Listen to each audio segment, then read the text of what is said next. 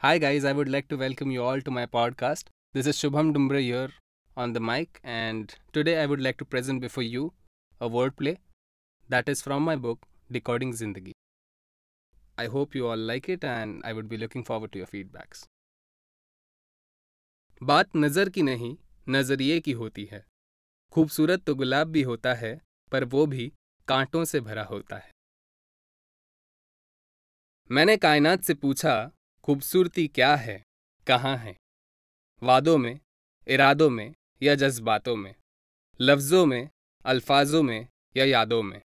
मोहब्बत में, नफ़रत में, या जुनूनियत में? इबादत में, शहादत में, या गनीमियत में? कायनात कुछ न बोली।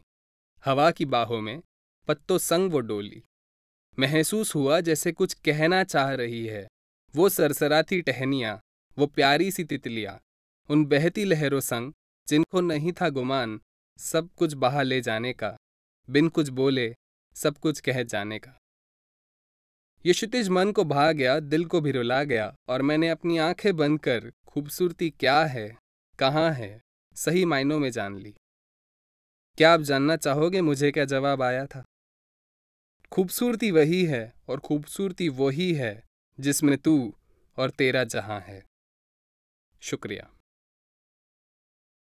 My book Decoding Zindagi is available on Amazon, Flipkart, and Notion Press.